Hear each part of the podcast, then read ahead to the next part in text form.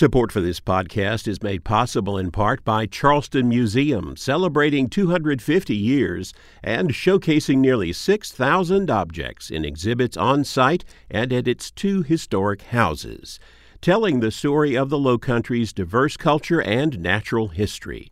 charlestonmuseum.org.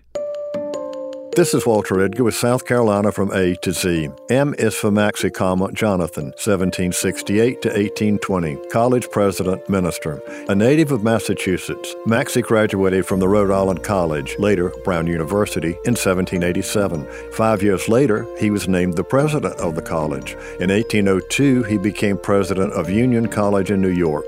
Seeking a warmer climate for his health, he accepted the presidency of the new South Carolina College in 1804 and welcomed the first students and faculty in 1805. Maxcy was professor of belles lettres, criticism, and metaphysics, and a member of the Board of Trustees.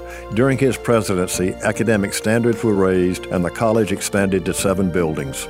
Deeply committed to the principle of religious toleration, he believed that neither civil harmony nor salvation required doctrinal consensus. After Jonathan Maxcy's death, a marble obelisk was dedicated in his honor.